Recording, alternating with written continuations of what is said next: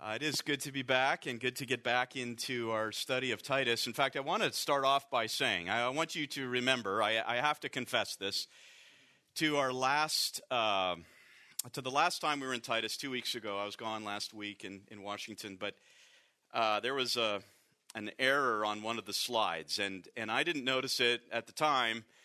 And when the slide came up, a bunch of people broke out in laughter. And I wondered, what did I do? And it wasn't intending to be funny. So here's the quiz. If somebody remembers that, I've got some books here that I can uh, give away. And, and this time, instead of going to Rodney's office to get his books, I decided this one's on me.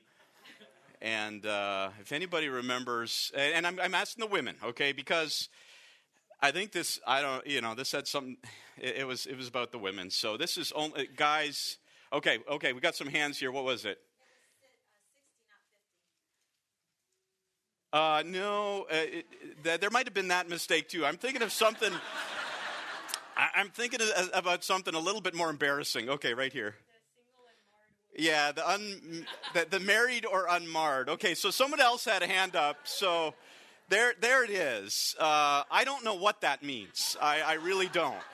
So here, I, you've got a choice. Okay, two, another lady who, who picked this out. Where there was another handout here somewhere. Who wants a free book that they're going to read? You might get all of them. I, you know, I guess that's it. So here you go. You get all three. The winner. Yeah, you were paying attention. And now Rodney really argued that this. There's nothing wrong with this. So and you know, when I thought of it, I said, you know, it's probably true. You know, what, what we, what we blockheads bring to a marriage, you know, it, it kind of mars our, our, our wives. So uh, that's probably true, you know, it, in, in reality. I mean, Rodney was at least speaking of himself, you know, so. Uh, anyway, I had to clear that up. It should be unmarried, okay? There's a, an I missed an I, and that got me on that one, so. Uh, feel free to point those out in the future too. I I uh, want to make sure I'm accurate on those things and clear those kind of things up. Well, turn your Bibles to Titus 2, and we're going to continue our study today in this really practical epistle that the Apostle Paul writes to Titus, having left him to continue the work of establishing churches. And by way of overview, where we're at in this letter, we're in this important and really practical section of chapter 2 and in verses 1 to 10 of chapter 2, Paul provides Titus with a countercultural household code for the uh, new congregations that had been planted there in Crete. It begins with a fairly uh, abrupt shift, beginning in verse 1, where Paul says in chapter 2, verse 1, But as for you, speak the things which are fitting for sound doctrine. And he says that in response to his previous instruction at the end of chapter 1, dealing with the false teachers who were uprooting households, as Paul said, by, by way of their false teaching. And as he gets into this household code for the church, this countercultural code for conduct in the household of faith, Paul focuses on different sections of uh, of, of life. And all of these different sections of life, these stages and classes of life, were represented already in the church. And so Paul takes the time now to give inspired instruction for how Christians are to live. And Paul deals with, uh, he deals with six, uh, or actually five uh, areas within the church. Five you could call segments of, of the home. The, you, could, you could look at it in terms of the, the household of faith, five segments. After he is, expresses the necessity of these expectations, he then gives expectations for elderly men in verse 2, for elderly women in verse 3, for young women in verses 4 to 5 for young men in verses 6 to 8 and for slaves in verses 9 to 10. This section in verses 5 we began last time, never got, because there is some very countercultural instruction that Paul gives in those verses, and I want to take the time to be practical there, and so we're going to return to that. Uh, that focus of Paul as he instructs on the household of faith and our conduct in it. Let's review so far what we have covered as well as what we'll finish today at the end of verse 5. Paul writes this Titus chapter 2, verses 1 to 5. But as for you, speak the things which are fitting for sound doctrine. Older men are to be temperate, dignified, sensible, sound in faith, in love, in perseverance.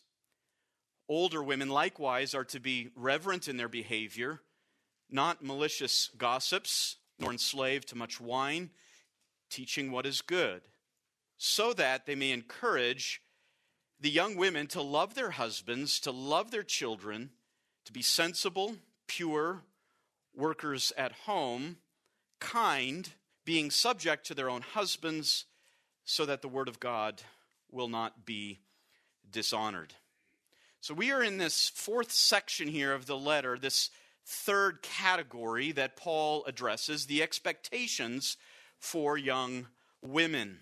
And we have to note that Paul, out of all of these groups, Paul connects these expectations specific to the, to the category he addresses in the previous verse, in, in, in verse 3, and that's the older women. And, and Paul emphasizes here that, especially for the younger women, there is a vital, essential role in the church that older women are to play in raising up the new generation of younger women after them. So when Paul writes at the beginning of verse 4, so that they may encourage the young women, that is part of the responsibility of the older women. So this would have been those who are at late 40s and above, would have been the category in that day for the older women, younger women, late 40s and younger. And so when we go through this, although Paul is giving us a list of expectations for the younger women, this really continues to be a part of Paul's instruction for the older women. There is a, there's a direct relationship here, and it's a very important responsibility that older women must have in addressing what older women can do best uh, in, in practicality within the church, and that is teaching, as Paul says, teaching these young, the right virtue, right kind of culture that is to mark young Christian women. And what they are to inculcate is described then by Paul five at three of these already. First of all, in verse four, Paul says that they are to inculcate within the younger generation a love for one's husband. Now, Paul doesn't insist that every woman must be married. He he treats that elsewhere in 1 Corinthians 7 and acknowledges that there will be single women. But the general expectation is, is that the women, the young women, will generally be married. And so Paul gives this general standard. And when he says that they must inculcate in the younger women a love for one's, one's husband, the wording that's used there particularly emphasizes affection, kindness, care. Paul isn't just affirming the necessity for loyal love, a covenant keeping marital purity. He'll address that later. Here he is emphasizing care, he's emphasizing affection. And Paul says, older women, your responsibility is to cultivate this among the younger women, this affection for their husbands. That's then carried into verse 4. Love for one, essentially the same word for love is used, but now it is directed toward the children that the older women are to inculcate in the younger women this practical affection and care for children. This is especially important that those children have from their mothers this affection. And it is not natural per se, it is natural in a good world, but in a cursed world, in a world where the, the sin of the flesh continues to bombard life it is a, it is a difficulty. And so this must be cultivated, Paul says. Thirdly, there must be prudence. Older women are to inculcate in the younger generation a well balanced state of mind. It has uh, an emphasis there specifically on the control of one's thought that leads to self restraint. So, controlling one's mind, controlling one's emotions. Older women who have been through the experience of life and have gathered this wisdom and have learned these things for themselves are in that ideal state to take young women alongside and say, This is how you control your thoughts. This is how you control your, your emotions. This is what is honorable to the Lord. Now we want to get further into this list and look at the final four that we didn't last time. The final four that Paul leaves us here in, in verses 5 and following, or in, in verse 5. The next one he lists deals with purity. Notice verse 5. He says, in insensible, they are to be pure. Older women are to inculcate within the younger generation of women a purity. A purity. The term here was often described in ancient Greek language to, to, to, refer to those things that belong to deity. That's what the concept of purity, uh, how it was defined. It was something that belonged to the gods, or in Christian thought, something that belonged to God Himself. The New Testament uses this term pure that we find here in Titus 5 it uses it to describe that which is manifestly Christian in nature. So, for example, we see this term pure in Philippians 4, verse 8, where Paul writes, Finally, brethren, whatever is true, whatever is honorable, whatever is right, whatever is pure, there's the term. Whatever is lovely, whatever is of good repute, if there's any excellence and if anything worthy of praise, dwell on these things. Christians were to all Christians were to set their minds on that which is pure. It's also used in 1 Timothy 5, verse 2, to refer to a, uh, a freedom from sin. 1 Timothy 5 22, do not lay hands upon anyone, speaking to elders here, too hastily and thereby share responsibility for the sins of other. Keep yourself free from sin. That word free from sin, or that phrase free from sin, translates the word for pure. We also find this word in James 3, verse 7, where it's used to describe the wisdom from above. But the wisdom from above, James 3:17, is first pure, then peaceable, gentle, reasonable, full of mercy and good fruits, unwavering and without hypocrisy. This term pure even is used to describe Jesus Christ himself. In 1 John chapter 3 verse 3, John says that everyone who has his or her hope fixed on Jesus Christ purifies himself just as he, that is Jesus Christ, is pure.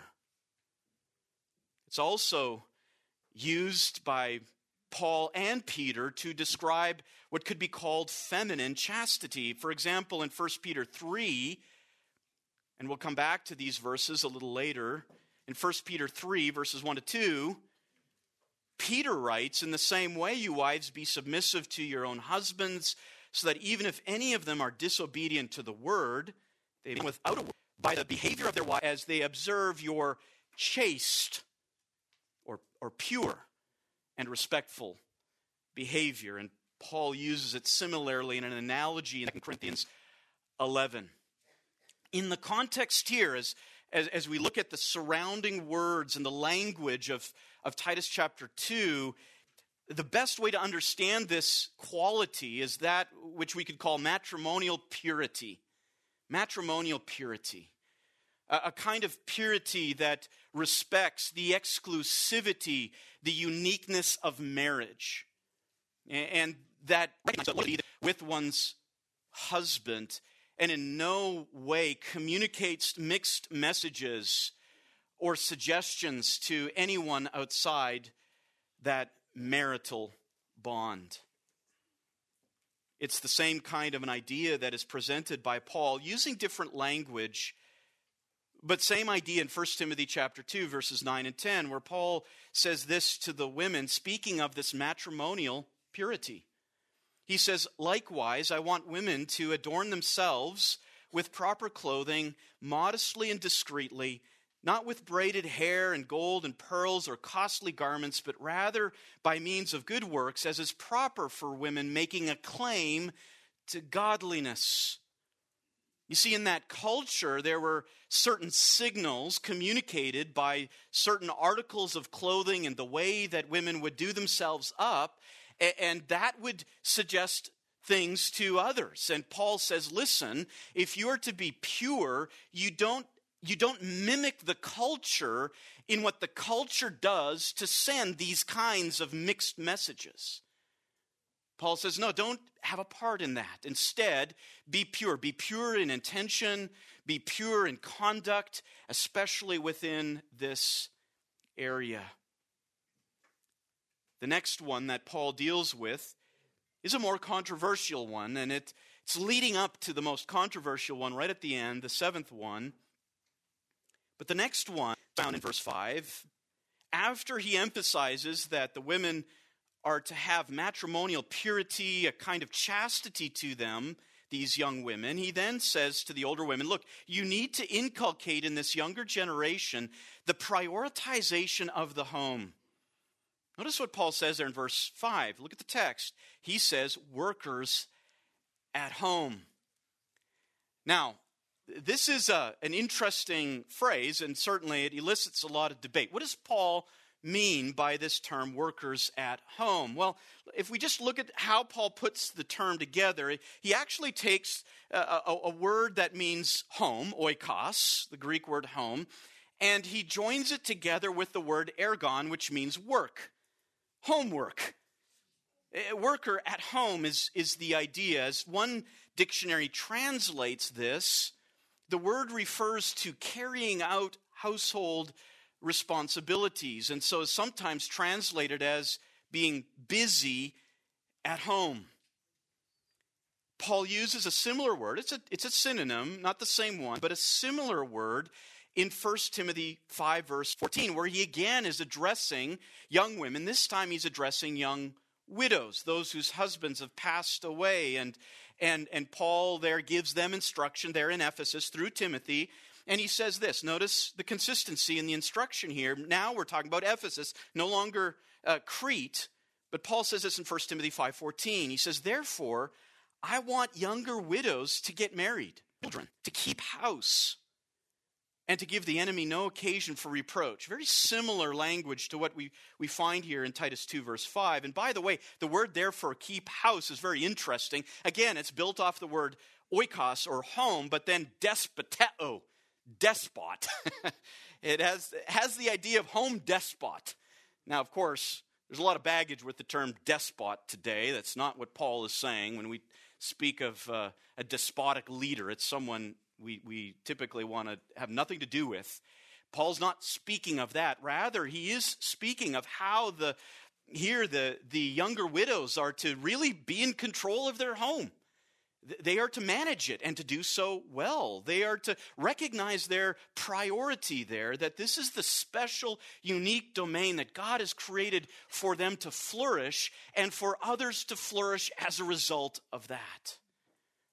Now, I want to be clear on this. Coming back to Titus 2, verse 5, when he says they, they should be workers at home, Paul is not restricting all the influence of women only to the confines of the home, as if to say that's the only place where they exist, lock them up there, and, and that's it. That's a misrepresentation of what Paul is teaching. And for that, we, we can go to others such as Priscilla the first convert that Luke records in the book of Acts, the first convert on the continent of Europe, there in Philippi, Priscilla, oh, excuse me, Lydia, that's Lydia. Lydia was the first convert that Acts 16, it's a fabric, originally from Pergamum, which is in modern day Turkey, but Paul found her there in Philippi, across the Aegean Sea. She's selling purple fabric.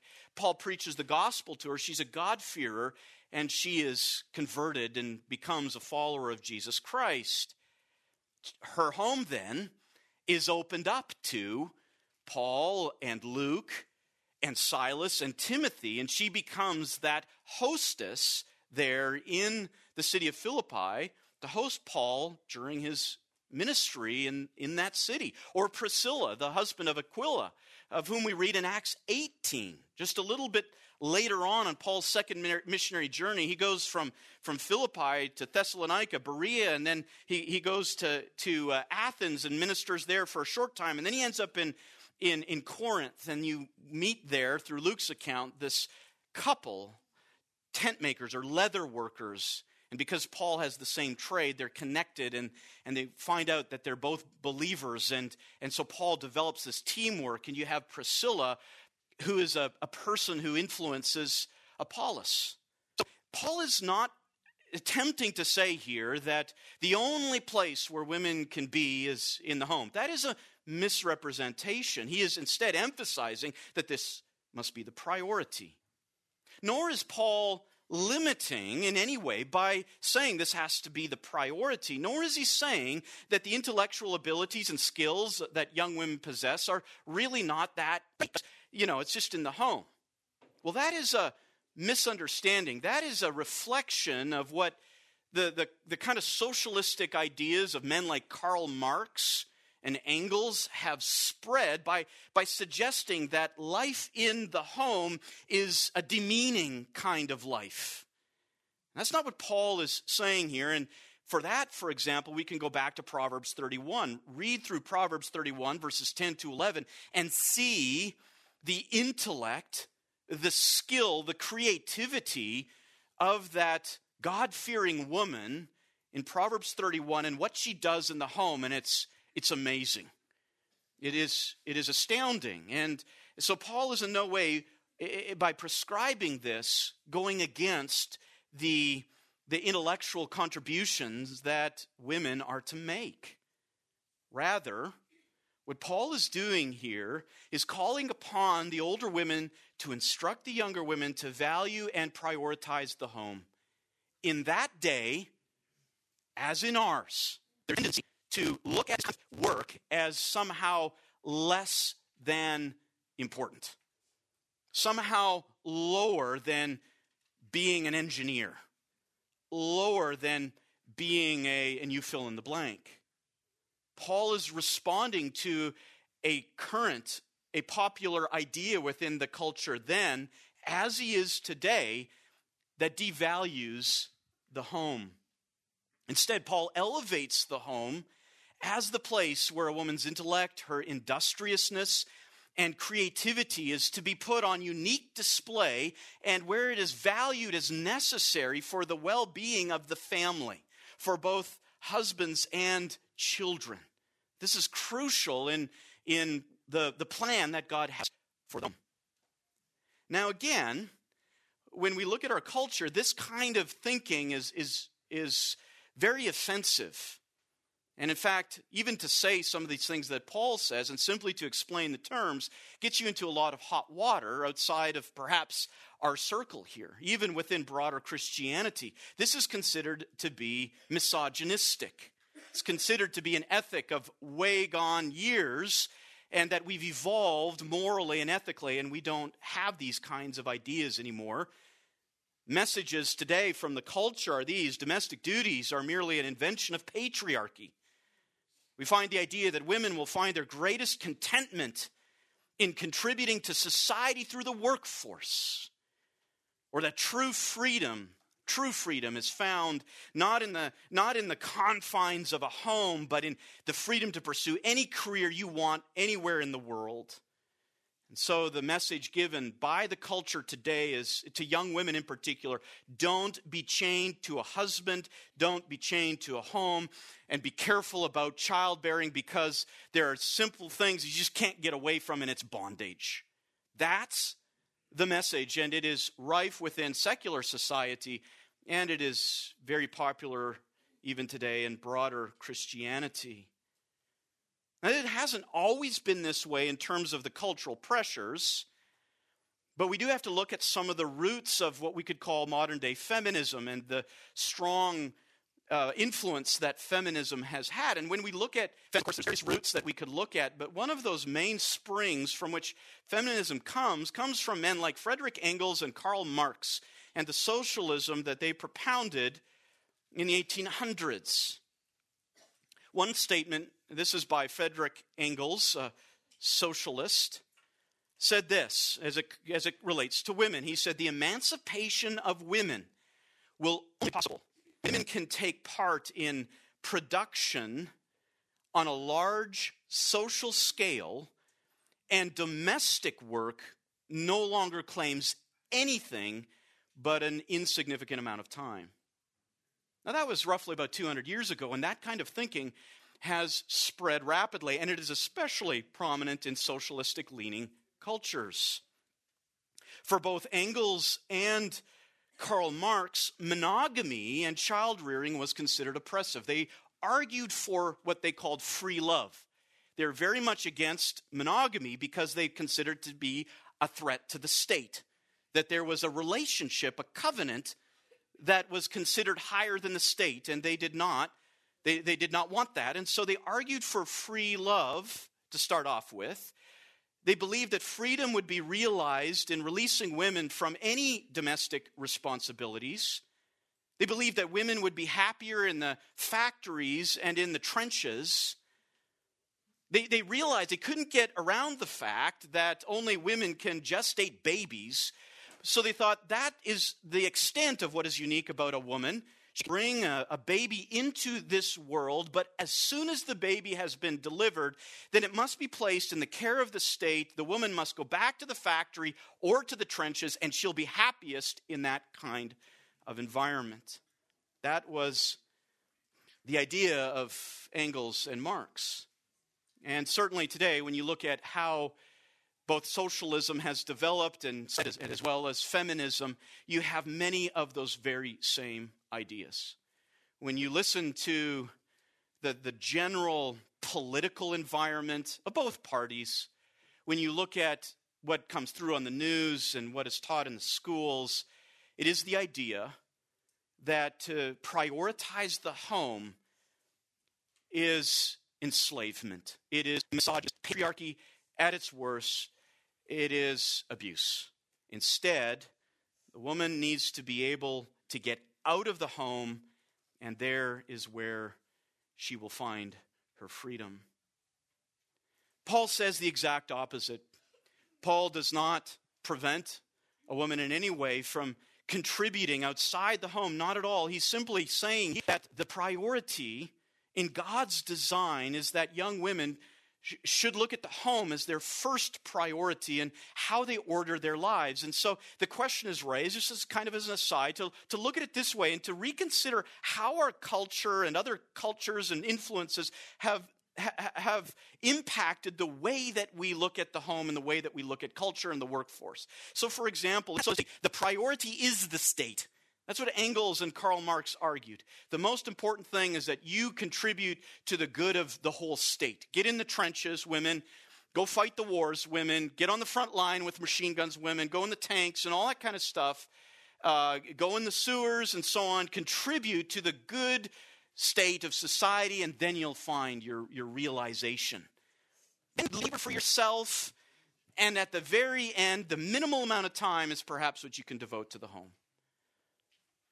in certain forms of capitalistic society and the, the more materialistic society, and I would even say the capitalistic secularism that we have today, it's not so much that the state is the center, but the self is. Go and pursue your career. That's what will make you happy. Climb the corporate ladder. That's what will make you happen, women. And that's what has been very much a part of what we see in the, in the secular capitalism do everything for yourself, for your own good, then maybe have that spread to the home, and then at the very end is the state. But what Paul is a different ordering of priorities. And again, you know, the place of state itself, I don't want to get into that, but look at Paul's idea. Paul's idea is for the young women listen, God has created the priority for you in the home. You have an incredible potential. You have abilities that only you have, and this has incredible implications for your family, for your husband, for your children. He gets to the next, the sixth uh, characteristic, then in verse 5. The sixth characteristic, he says, is to be kind. To be kind. The term here pertains to meeting a high standard of worth and merit. It's probably even better translated merely as, as good. It's a hard word to translate. But we do see this term used to refer, for example, of Joseph of Arimathea in Luke chapter 23 50, where Joseph of Arimathea is described as a good and righteous man. Or Barnabas in Acts chapter 11, verse 24, described as a good man and full of the Holy Spirit and faith. And Paul says to the older women listen, you must inculcate within the younger generation of women a kind of goodness, a, a kind of, of, of character that meets a high standard of worth and, and merit. And again, looking at the context, it's, it's important to see this particularly in the context of the family. And we all know that in the daily grind of family responsibilities, it's, it's easy to become irritable. It's easy to become argumentative and resentful. You have a blockhead for a husband, right? You have children who are stubborn, and you have to deal with those kinds of things. And if you just allow the flesh to dominate, you will not be kind. That's not what the flesh will tell you. That to your stubborn, ignorant husband, you're, you're going to let him have it and and you will you will so forth and with your kids who don't obey and who don't clean up after themselves and do foolish things you'll be tempted to to yell and scream and be irritable and get revenge and in light of that paul says to the older women listen you have to cultivate in this younger generation that which is contrary to the culture that which is contrary to the flesh and it is that you have to put on this kind, this good demeanor. Inculcate moral excellence in that context. Well, with that, we now get to the most debated characteristic that Paul prescribes here in Titus 2. It's a, when he says this, that they must also be subject to their husbands, being subject to their husbands. Now, Paul returns to a topic which he, he introduced at the very beginning. In fact, you could look at it this way that Paul begins with addressing their relationship to their husband in verse 4, and then he ends by addressing their relationship to their husband in verse 5. It's as if these are bookends that that Paul recognizes this is countercultural, countercultural to the Cretan society, to the broader Greco Roman society. And this enduring word of God is certainly prescribing what is contrary to our society today, and a lot of it has to husband. And so Paul has these bookends. First of all, he begins with prescribing affection, care, concern for the husband. Now he prescribes subjection to one's husband. What does this mean? The verb means to subject oneself. It's, it's expressed to emphasize voluntary, conscious choice. It's not something that Paul says for the men to insist upon of the women. Instead, he says that the older women are to cultivate this in the younger women, in that they are to consciously, deliberately recognize their responsibility and embrace it. To be subject oneself under. And Paul limits this, of course, not to, he doesn't expand it to all men. Instead, this kind of subjection is, is very exclusive. He says, to their own husband indicating or, or adding that, that, that, in order to emphasize that this is a, an exclusive responsibility that is enjoyed by no one else but within that marriage relationship.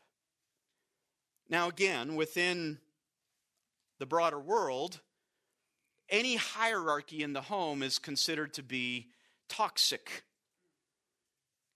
And certainly, as we'll talk about in just a moment here, there are very manifold ways in which male leadership in the home can be toxic.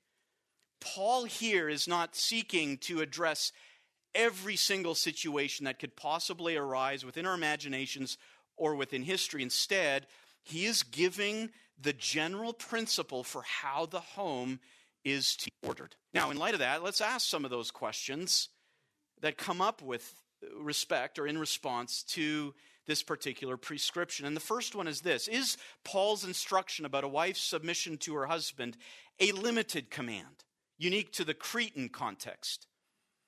And so some will respond and say, Yes, this is exactly what Paul means, but it was very temporary. And there was a thing that was out of the ordinary in Crete.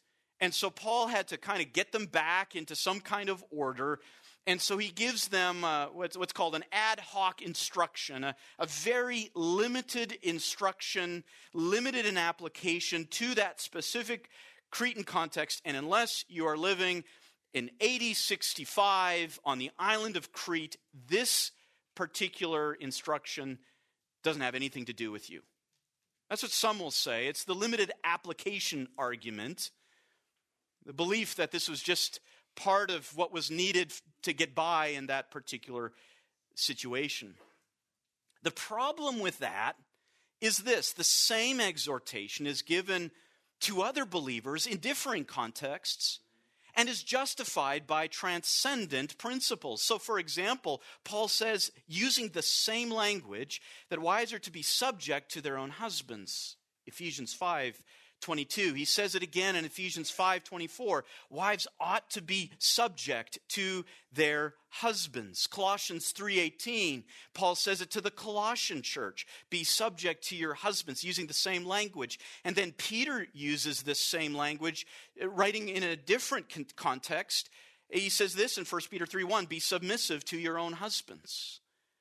So it's, it's not limited to Crete. It has broad universal application, and moreover, in texts, the, the instructions are justified not based on unique uh, situational circumstances, but the, the, the, the commands and the, the instructions are justified by transcendent principles. For example, in Ephesians 5, the, the, the, principle of Christ and the church and how Christ is the head. It's situational, temporary hierarchy. In First Peter, the same idea, but there in First Peter 5, or excuse me, 3 verse 5, Peter reaches all the way back to the matriarch of the faith, Sarah. He goes back into Hebrew culture, going back 1500 years, and praises Sarah for her submission to Abraham. There's, there's not a, a kind of limited application, limited circumstance in which these instructions were given. Moreover, if you treat this instruction as somehow temporary, then you have to treat all of Titus 2 and all of the instructions given to all the different categories older men, older women, younger women, all as being limited in nature. You can't just throw out one or two without throwing out the whole chapter and saying, this is no longer applicable in the 21st century. This is part of the Word of God that has transpired or expired. And that's not what we find in the Scriptures. There is another question that is asked. Does this command then suggest that the husband is more valuable than the wife, superior in essence? Us husbands can answer that in all honesty, even just from experience, and say, no, we are blockheads. But there's, there's more to the answer in this. We see in the scriptures that men and women are equal image bearers of God. We, read that both men and women are mutually dependent, and they're described, men and women are described as co heirs of the grace of life. Genesis 1:27. God created man in his own image, male and female, he created them. The image of God is equally present in both men and women, not in one to a greater degree than the other. 1 Corinthians 11, 11 to 12 says, Neither is woman independent of man, nor is man independent of woman. There is a mutuality there. And in that context, Paul even says that in 1 Corinthians 11, arguing that, that man is head, but also stating in the same breath, but listen, don't take this the wrong way. There's mutual uh, dependency. He says in Galatians 3, verse 28, with respect to the, the, uh, the, the grace of salvation and, and, and being immersed into Christ, he says, You are all one in, in Christ. There's neither Jew nor Greek needs like man, there's male female. You're all in Christ Jesus. As far as your status within the church, your relationship to the Father through Christ, you're all equal. 1 Peter 3, verse 7. Peter admonishes the husbands to treat their wives respectably, saying that the wife is a fellow heir of the grace of life. If you put it in that context of inheritance, right? She gets just as much as you do. Act like it. Another frequently asked question would be this Does the command then entail subjection to one's husband in an absolute sense? Submission without limits. Now, again, we must understand Paul is not seeking to address every possible exception that could be imagined. He's giving a general principle. But we can and we must answer this question. And, and the, the question is, is is this kind of submission that Paul has in mind absolute? That it, it is to be done all the time, no matter what? And the answer to that is no. And the reason is, is that no human authority is absolute. No human authority.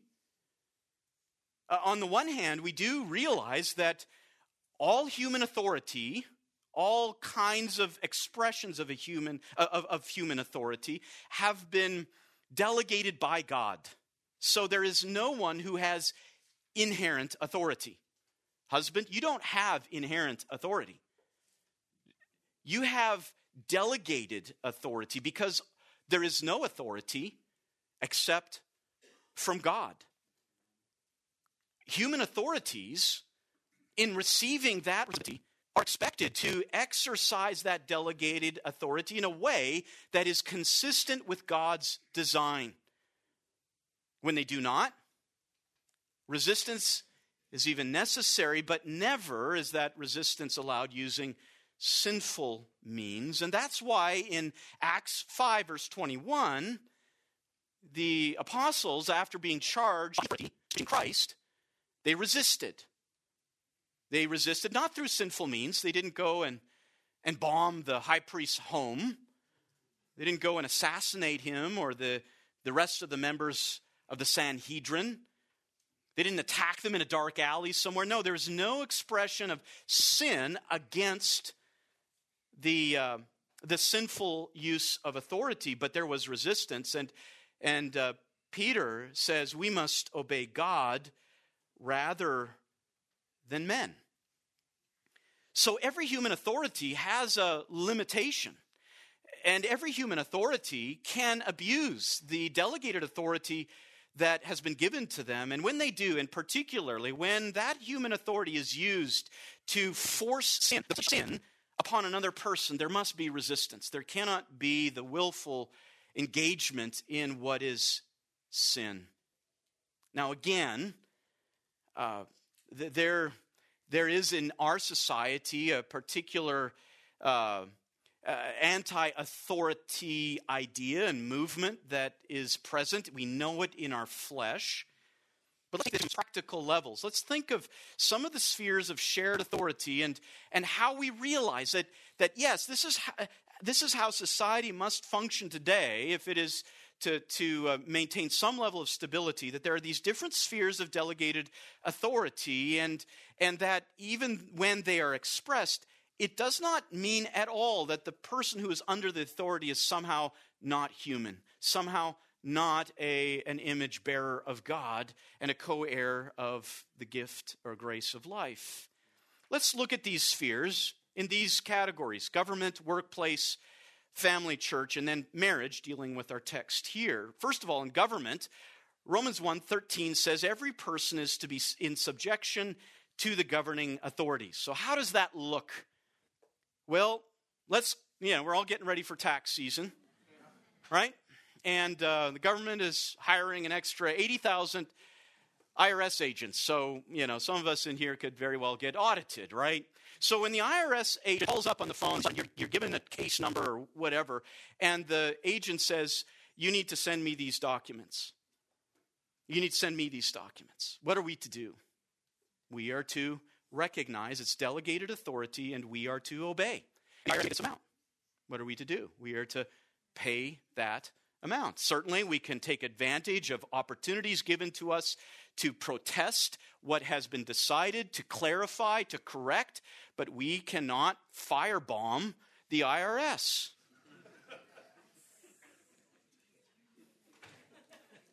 we, we are compelled to, to obey. Let's think of it in the workplace. First Peter 2, verse 18 says, Servants, be submissive to your masters with all respect, not only to those who are good and gentle, but also to those who are reasonable. We're going to get to this in Titus 2, verse 9. There's an authority that is recognized there, too, of the employer and the employee, the one who gives the work and, and compensates. And, and the servants were compensated with food and lodging and so on. We'll talk more about that in Titus 2, verse 9. But let's think of it in terms of a school environment, a principal and a teacher. Let's say you're a teacher and you have a principal over you. Are you to, are you to follow what the teacher, what the principal decides? Yes. Can you just resist and expect to keep your job? No. The principal should have the right to fire you if you just say, no, I'm not going to follow what you say. Teacher said, or the principal says, you're going to teach this class in this room. No, I want to teach it a different time. I want to, I want to teach it at, at home in my pajamas or whatever. No, you can't say those things. And we recognize this is important for the stability of society. And that does not mean that the teacher is somehow less human than the principal. Look at it in the family. If you just obey your parents in the Lord, for this is right. Think of a parent and the child. Authority structure. It must be there. But does this mean that the parent is the image bearer of God, the child is not? No. Does it mean that somehow there is an inequality in essence between the parent and the child? Not at all. But there is a delegated authority that must be properly used for the good of intent for the expression of leadership. Hebrews 13, verse 7, in the con- 17, in the context of the church, the writer of Hebrews says this Obey your leaders and submit to them, for they keep watch over your souls as those who will give an account. You think of the elder and, and a church member. Now, is there a difference in equality before the Lord? No. Are we all equal in Christ? Absolutely. Are we all saved the same way? Yes. If anything, and this is certainly the case with all of these, the elder is held to a higher account. Greater, a greater demand is placed on his shoulders, and as uh, as Hebrews 13, 17 says, they will be those who will give an account. And so, in the same way as marriage, you take Colossians 3 18, 2 5, wives, be subject to your husbands as is fitting in the Lord. And this is what you have. And in all of these situations, whether it's a government worker over a, a, taxpayer, a principal over a teacher, a parent over a child, an elder over a church member, a husband over a wife, the expectation is, is that the authority must be exercised correctly. There is no difference in essence between the one who leads and the one who doesn't. When sin that is required in authority, then there, there is the need for resistance. Now, of course, liberalism rejects all of this, and especially rejects it with respect to, well, all of these and all of these spheres in one way or another, but especially with respect to, to marriage, that there is no hierarchy, there is no leadership that is in the husband's hand hands. There is pure freedom in equality. There is an irony to this. And we see this even today in the feminist movement. It is a very, very sad and distraught movement. Very dark movement.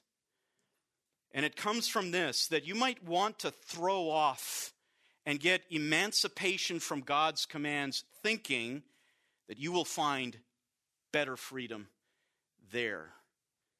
And in reality, that is a lie. You do not simply find freedom in some other setting, throwing off God's ordained patterns and rules and categories of authority. You simply put yourself under a different authority that is, has no concern for your soul. J. Gresham Machen pointed this out in dealing with this issue on a broader level of how Protestant liberalism in the 1900s was seeking to do away with uh, these kinds of commands of Scripture and instead find liberty by, by having no necessity to follow the, the writings of Scripture. And this is what he wrote, and, and consider how this deals with even our setting today. He said this quote, The grace of God is rejected by modern liberalism, and the result is slavery. The slavery of the law, the wreckage, the wretched bondage by which man undertakes the impossible task of establishing his own righteousness as a ground of acceptance with God. It may seem strange at first sight that liberalism, of which the very word very name means freedom, should in reality be wretched slavery. But the phenomenon so strange. And get this last sentence emancipation from the blessed will of God always involves bondage to some worse taskmaster. And let me just say this, women, the culture is a horrible taskmaster. And it has absolutely no concern for your soul, standing before the Lord, and your true contentment in Christ.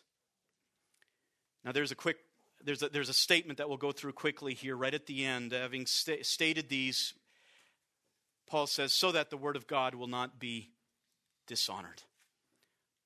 Older women inculcate these things in the younger women so that the word of God will not be dishonored. What was paramount for Paul was ultimately not patriarchy. What was paramount for Paul was the Word of God and its honor. The disregard of these instructions would result in the dishonoring, or literally the blaspheming of God's Word.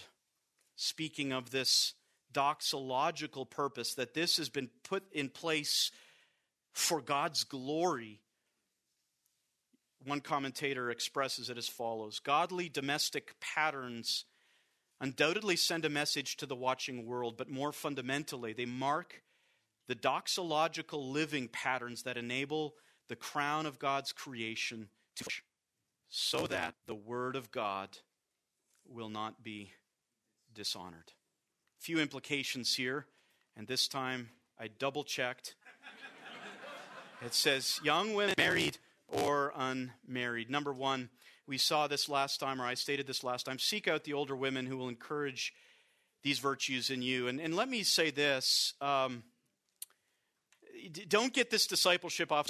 Social media isn't discipleship, it isn't. It has to be real life, where, you get to see with your own eyes. What's on social media is fake. And whether social media is, is pulling you towards conformity to the culture, or whether some of these social media gurus set up themselves as the special prophets of the day, that's not where discipleship takes place. You need to find real life women who can help you in these things. Moreover, let me also say this discipleship doesn't have to be in organized meetings all the time. Sometimes it can be done through simple texts, asking questions, conversations, calls, emails. It's not some kind of curriculum that you have to go through that requires three years to get through. It's, it's just making yourself open and teachable to older women after you've found them, asking them questions, and, and then seeking to earnestly apply what they tell you. That's discipleship. It can be just as informal as, as, as a regular friendship, or it can be more formal where you decide you want to go through a book together with an older lady who exemplifies these things. Secondly, do not be naive about the culture. It's not neutral. The culture, that which is pumped through the media, social media, pumped through the school system, and so on, it is not neutral, and it does not have your best interests in mind.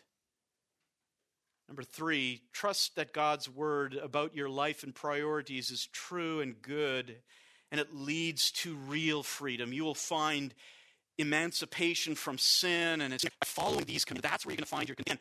It's not that you must become married, you must have all kinds of children and so on and so forth, but you have to prioritize these things and see uh, where, where, where God has, has, how God has designed the home for the flourishing of humanity.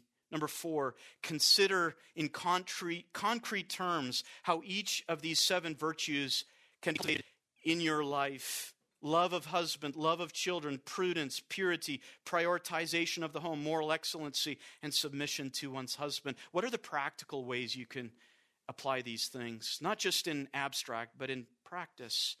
Finally, two more. Be very careful not to subtract or add to Paul's intent.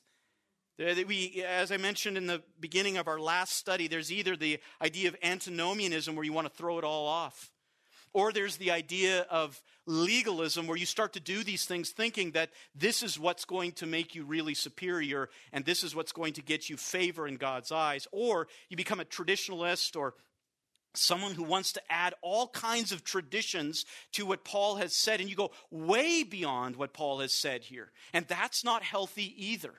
There are many of those who want to do that and state what Paul has never said. Be careful. Don't add, don't subtract. And finally, finally, the best remember the grace of God. Paul says later on that the grace of God has appeared to instruct us in these things, and the grace of God is that which, which covers and cleanses, it forgives. And you might say, I have I have met people and and so forth, and, and you might say, This is unachievable for me, I've ruined it, or what have you. And the grace of God comes along to say, It'll cover it grace of God is, is what covers and cancels the failures. It is what instructs and empowers you to, to move forward and to strive after these things for the glory of God. Let's pray.